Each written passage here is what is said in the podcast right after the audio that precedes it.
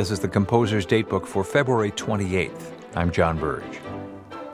These days, fallen American soldiers are often honored in silence as their photos, names, ages, and hometowns are flashed on the TV screen during news programs.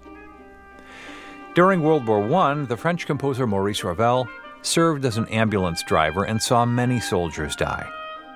He wanted to honor some of his fallen comrades, namely Jean Cruppi, Jean Dreyfus, the brothers Pierre and Pascal Gaudin, who were both killed by the same German artillery shell.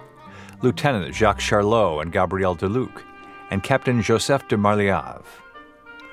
Being a composer, Ravel chose music rather than silence to honor his war dead and wrote a suite of piano pieces he titled Le Tombeau de Couperin, a joint tribute to his fallen comrades and a famous 18th century French composer. The resulting suite was premiered in 1919 by the great French pianist Marguerite Long, who was also Captain Marliave's widow.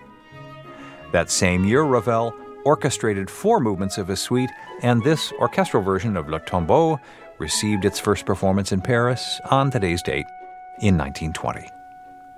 When criticized for composing a somewhat light-hearted, albeit reflective work, rather than a somber one more appropriate for such a somber topic, Ravel replied, The dead are sad enough in their eternal silence.